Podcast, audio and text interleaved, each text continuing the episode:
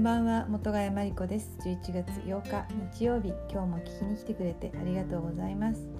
前回からちょっと間が空いてしまいました。すいません。最近髪を切ったんですけれど久しぶりだったんで結構バッサリと切りました。さっぱりしました。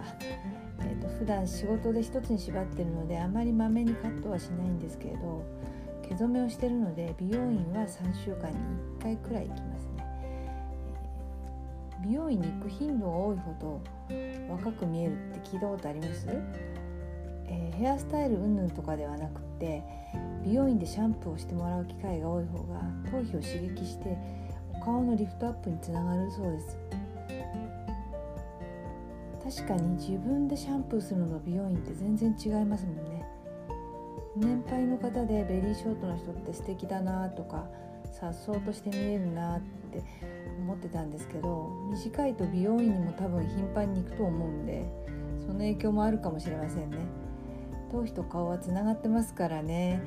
セレブだったら私も毎日美容院でシャンプーしてもらいたいくらいです。